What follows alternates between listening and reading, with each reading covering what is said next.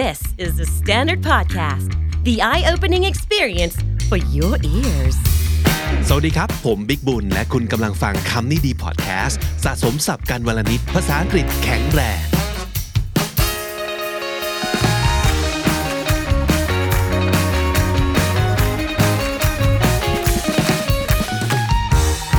คำนี้ดี episode นี้กับซีรีส์ KND Idiom 100 นะครับ เราช่วยคุณสะสมสำนวน มาถึงเอพิโซดนี้ก็สะสมกัน 80 สำนวนแล้ว วันนี้จะได้อีก 10 นะครับ ก็เป็น 90 อีเดียมด้วยกัน เป็นสำนวนอังกฤษแบบพื้นฐาน รู้ไว้ใช้เป็นเนี่ย จะดูเหมือนเป็น native speaker ขึ้นมาทันทีเลยทีเดียวนะครับ เอาเฉพาะที่ เป็นสำนวนที่เขาใช้กันบ่อยๆ แล้วก็น่าสนใจ เอาไปใช้ได้แน่นอนนะครับ เราสะสมให้ episode ละ 10 สำนวนทั้งหมด 10 EP ก็เป็น 100 idiom พอดีเลยนะครับ แล้วใครที่ยังไม่เคยฟังตอนเก่าๆเลย อยากจะฟังแบบรวดเดียว เราทำ playlist เอาไว้ให้แล้วนะครับ ทาง YouTube KND Studio ไปฟังกันได้เลยนะครับ เอาละครับ วันนี้สำนวนที่ 81ถึง90 นะครับ จะว่าด้วยเรื่องสำนวนที่เกี่ยวกับสัตว์ทั้งหมดเลย แต่ด้วยความที่มันเป็น idiom เนาะความ idiom เนี่ยก็แปลว่าไม่ได้แปลตรงตัวอยู่แล้ว ดังนั้นสิงสาราสัตว์ที่ได้ยินใน episode นี้นะครับจะไม่ได้มีอยู่จริงครับอะเริ่มต้นกันที่ idiom 81 ก่อนเลยนะครับ chicken out แน่นอนไม่ได้เกี่ยวกับไก่เลยนะครับ chicken out เป็น กริยาวลีนะครับ ที่แปลว่า to decide not to do something out of fear การตัดสินใจจะไม่ทำอะไร เพราะว่าเรากลัว มีความหมายประมาณว่าขี้ขลาดขี้ป๊อดประมาณนั้น โดยเฉพาะอย่างยิ่งนะครับ ตัดสินใจเลิกทำก่อนที่จะต้องทำจริงประมาณนั้นนะครับ เป็นต้นว่า I was going to ask her out on a date but I chicken out I was going to ask her out to go on a date with me but I chickened out ก็คือตอนแรกว่าจะชวนเธอไปเดทแต่วินาทีสุดท้ายครับ ก็ปอดแล้วก็ไม่เอาแหล้วเอ้นั่นคือความหมายของ chicken out You're not going to chicken out are you You're not going to chicken out are you อ่าอันนี้เอาไว้ถามเพื่อนนะครับว่านี่แกจะไม่ปอดใช่ไหมเนี่ยตกลงกันแล้วนะ ตัดสินใจกันแล้วว่าจะทำนะ ห้ามปอดนะเว้ย You're not going to chicken out are you Given this tension, it is no wonder that some people chicken out entirely. ก็เข้าใจได้จากความตึงเครียดของอะไรบางอย่างนะครับ tension ก็คือไม่สงสัยเลยที่ว่าทำไมหลายคนตัดสินใจที่จะไม่ทำในที่สุดนะครับ Given this tension, it is no wonder that some people chicken out entirely. สำนวนหมายเลข 82 ครับ ยังอยู่เกี่ยวข้องกับสัตว์ปีก แต่ว่าไม่ใช่ไก่แล้ว เป็นห่านแทนครับ ห่านก็คือ goose G O O S E สำนวนนี้คือ a wild goose chase เป็นการไล่ห่านนะครับ วิ่งไล่ห่านห่านป่าด้วย wild goose นะครับสำนวนนี้เนี่ยมันหมายถึงว่า wasting resource working on something that does not exist or something that is simply impossible to find อะไรก็ตามที่เราไปทุ่มเทหยาดเหงื่อแรงงานเวลาทั้งหลายในการไล่ตามทำมันให้สำเร็จไล่หามันจนเจอทั้งทั้งที่เป็นสิ่งที่ไม่มีอยู่จริง หรือว่าเป็นสิ่งที่ไม่สามารถ impossible to find เป็นไปไม่ได้เลยที่คุณจะหามันได้ หรือว่าเป็น a foolish search for something that cannot be achieved อะไรก็ตามที่ คุณไม่สามารถจะทำให้สำเร็จได้อยู่แล้วเนี่ยเขาเรียกว่าเป็น a wild goose chase นะครับ เป็นต้นว่า you're wasting your life on a wild goose chase เปลืองเวลาไปทั้งชีวิตกับการไล่ตามหาอะไรสักอย่างก็ไม่รู้ที่มันไม่มีทางสำเร็จหรือว่าไม่มีอยู่จริง you're wasting your life on wild goose chase it turned out to be a wild goose chase after all it turned out to be a wild goose chase after all ก็คือโอ้ไอที่พยายามวิ่งไล่ตามหาพยายามทำให้สำเร็จเนี่ยปรากฏว่ามันเป็นสิ่งที่ไม่อยู่ไม่มีอยู่จริง หรือว่ายังไงก็เป็นไปไม่ได้ ที่จะทำให้สำเร็จอยู่แล้ว it turned out to be a wild goose chase after all สำนวนนี้จริงๆ ผมเคยพูดถึงไว้นะครับ ในคำนี้ดี EP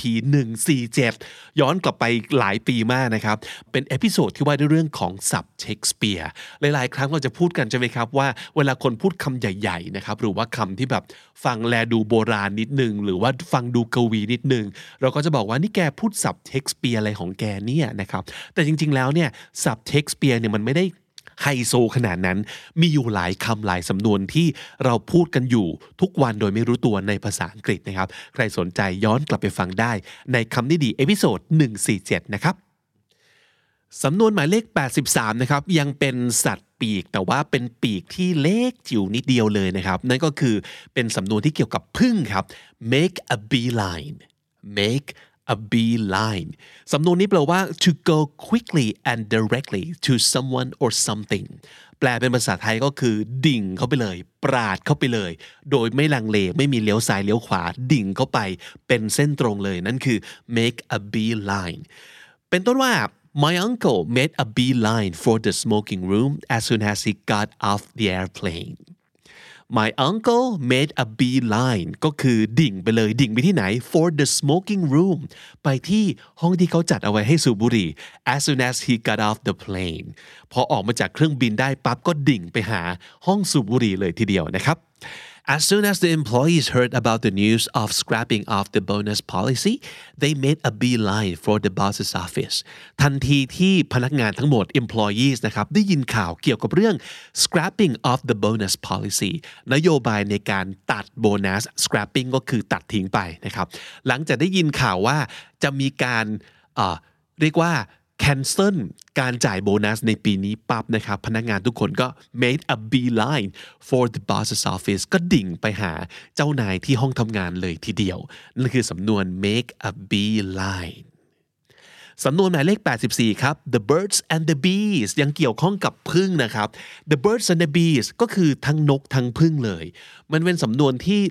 ความอีเดียมมันแปลตรงๆ ไม่ได้จริงๆนะเพราะว่าไม่ได้เกี่ยวกับสัตว์สองอย่างนี้เลยครับ แต่ว่าคาว่า the birds and the bees เป็นสำนวนที่แปลว่า the basic facts about sex and reproduction as told to a child สำคัญตรงที่ว่า as told to a child การอธิบายให้น้องๆ หนูๆ เข้าใจว่า หนูเกิดมาได้ยังไง นั่นคือคำถามที่คุณพ่อคุณแม่ คุณพี่คุณครูทั้งหลายจะเจอ และเราก็จะรู้สึกแบบ เออ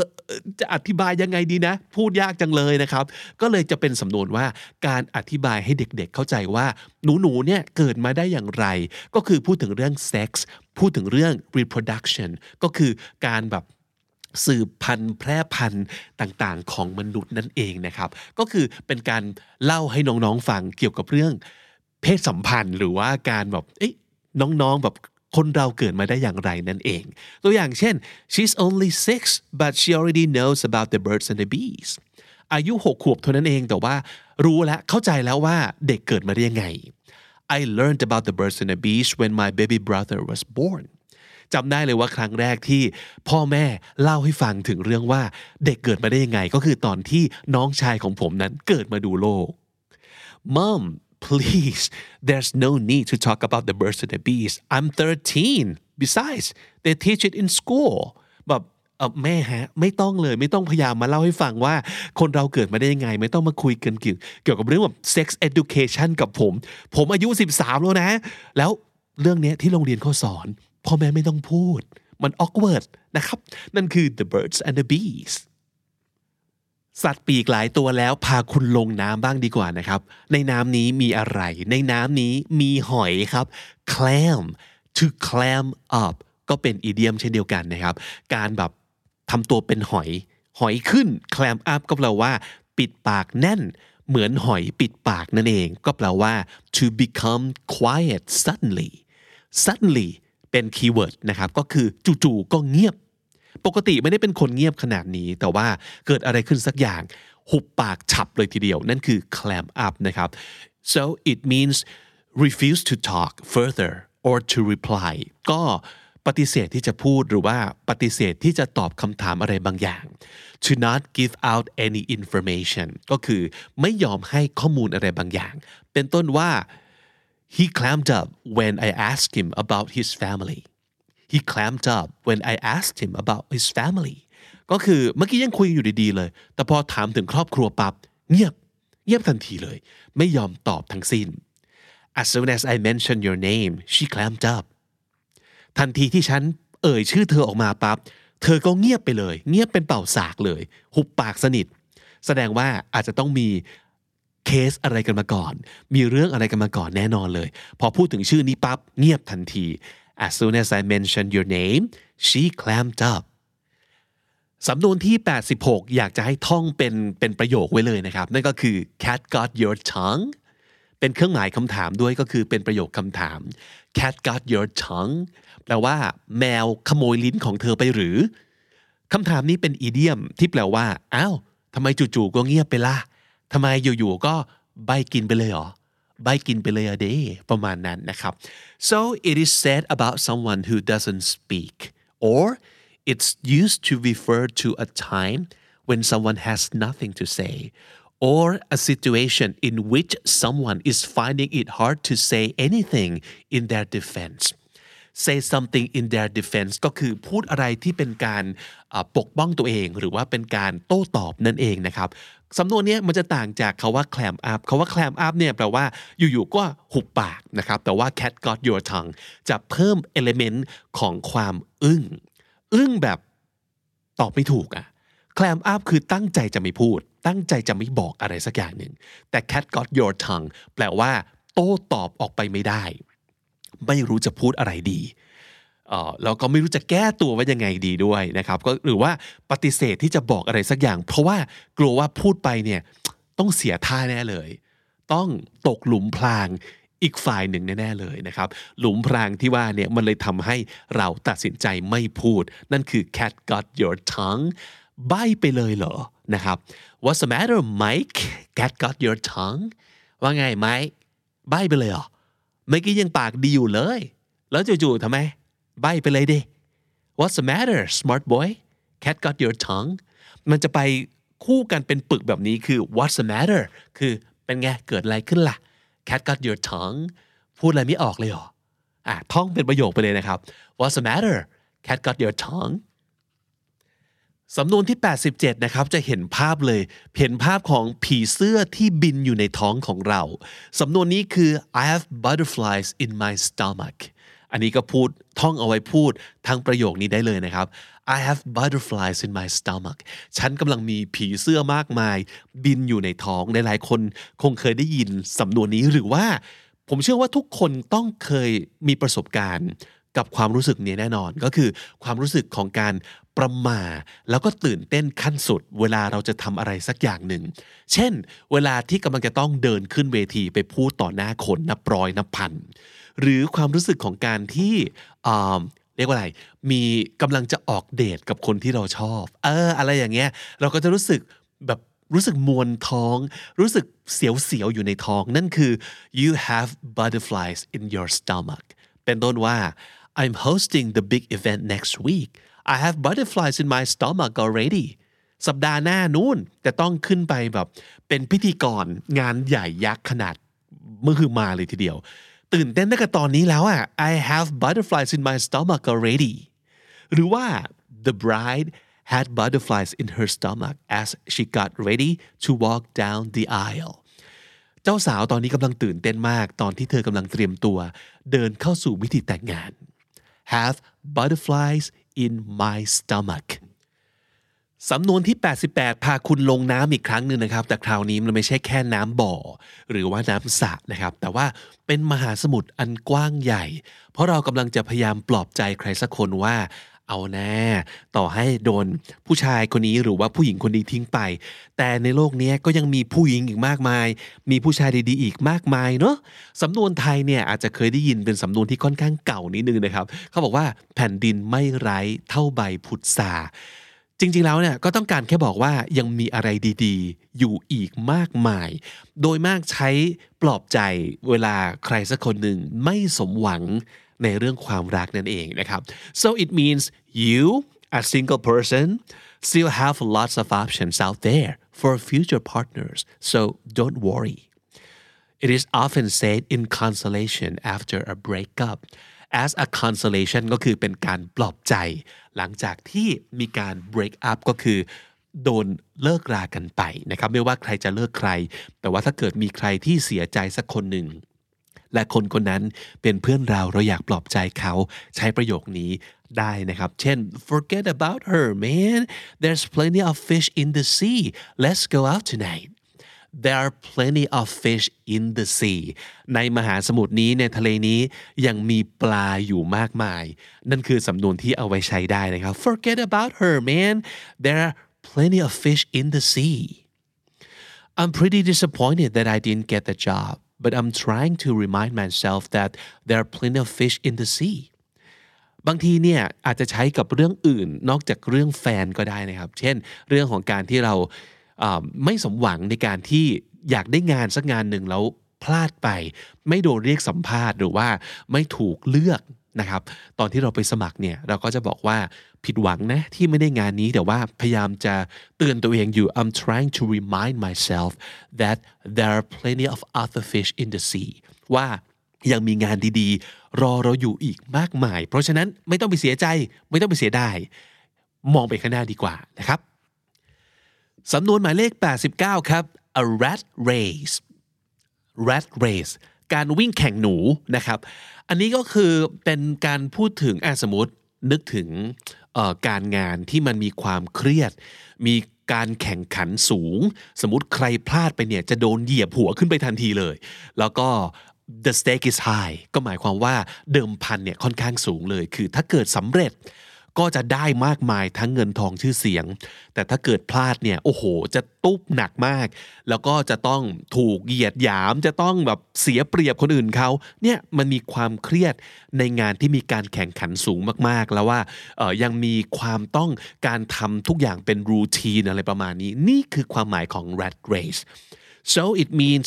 to be following a routine that is both exhaustive as well as competitive exhaustive ก็คือมันเหนื่อย มันกินพลังงานเราเยอะนะครับ หรือว่า competitive ก็แปลว่าแข่งขันสูงนั่นเอง เพราะฉะนั้นเราอาจจะบอกว่า it's a rat race at my workplace it is a rat race at my workplace คือโอ้โห ที่ทำงานเราเนี่ยนะทำงานกันแบบปั่นเป็นหนูถีบจักเลยทีเดียวนะครับ หรือว่าเราอาจจะบอกว่า oh you're still so young it is sad to see you being so caught in the rat race อายุยังน้อยอยู่เลยอะ่ะเรารู้สึกว่า พอเห็นแกต้องแบบไปติดหล่มไปติดกับดักอยู่กับงานแบบนี้งานที่มีความเครียดสูง งานที่มีการแข่งขันสูง แล้วก็ต้องทำอะไรเป็นรูทีนแบบนี้เห็นแล้วรู้สึกแบบแซดว่าจริง ๆ แกน่าจะได้ลองทำอะไรที่มันที่มันดีกว่านี้นะ เครียดน้อยกว่านี้หรือว่าตรงกับความฝันของแกมากกว่านี้นะ อย่างนี้เป็นต้นนะครับ หรือว่าเราอาจจะบอกว่า I am not going to be a part of this rat race I'm not going to be a part of this rat race โหงานเครียดเครียดงานรูทีนแบบนี้เนี่ยไม่เอาอะ ฉันไม่อยากทำงานอย่างนี้ เดี๋ยวไปหางานอย่างอื่นทำดีกว่า ไปทำงานไปทำธุรกิจส่วนตัวดีกว่า อย่างนี้เป็นต้นนะครับ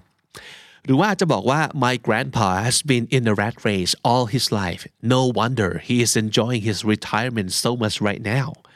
คือคุณปู่หรือว่าคุณตาของเราเนี่ยทำงานแบบเนี้ย อยู่ใน rat race แบบนี้มาตลอดชีวิตเลย งานรูทีน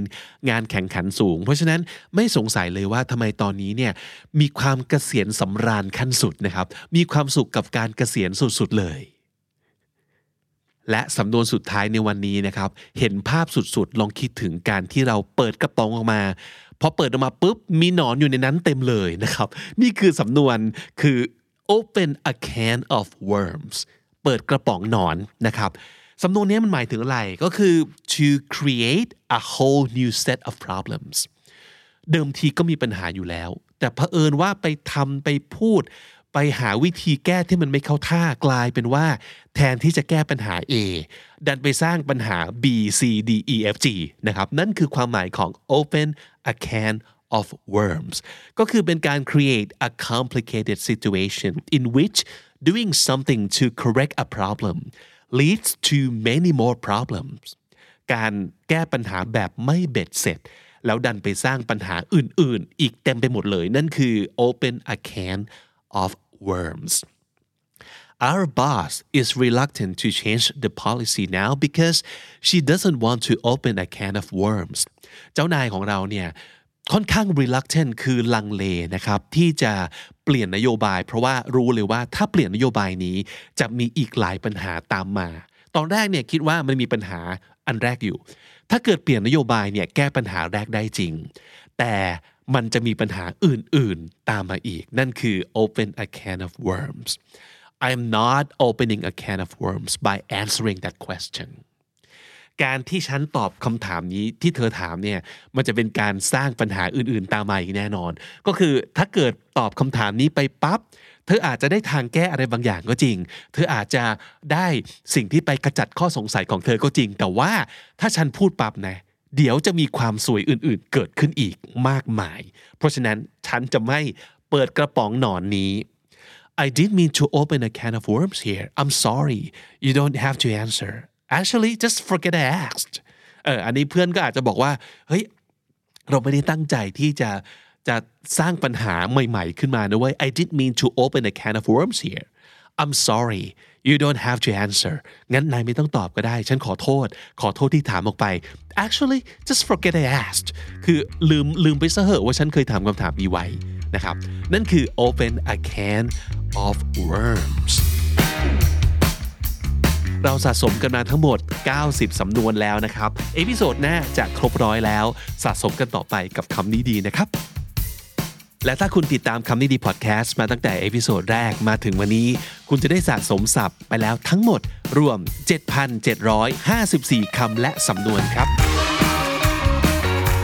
และนั่นก็คือคำนี้ดีประจำวันนี้นะครับ ฝากติดตามรายการของเราได้ทาง Spotify Apple Podcast หรือทุกที่ที่คุณฟัง podcast ครับ เจอคลิปของเราบน YouTube นะครับ จะเป็นโอกาสดีมากเลยที่ทำให้คุณได้นั่ง เรียนสับสำนวนไปพร้อมๆกัน ได้อ่านเท็กซ์ ได้อ่านตัวอย่าง แล้วก็ดูภาพประกอบไปด้วย ถ้าเกิดชอบคอนเทนต์แบบนี้ ฝากกดไลค์ด้วย ถ้าเกิดนึกออกว่าน่าจะมีใครที่คุณรู้จักน่าจะชอบคอนเทนต์แบบนี้อีก ฝากกดแชร์ไปให้เขาด้วยนะครับ และถ้าเกิดไม่อยากพลาดคอนเทนต์แบบนี้อีก ฝากกด subscribe ช่อง Candy Studio เอาไว้ด้วยครับ ผมบิ๊กบูลวันนี้ต้องไปก่อนแล้วครับ อย่าลืมเข้ามาสะสมศัพท์กันทุกวันวันละนิด ภาษาอังกฤษจะได้แข็งแรง สวัสดีครับ The Standard Podcast,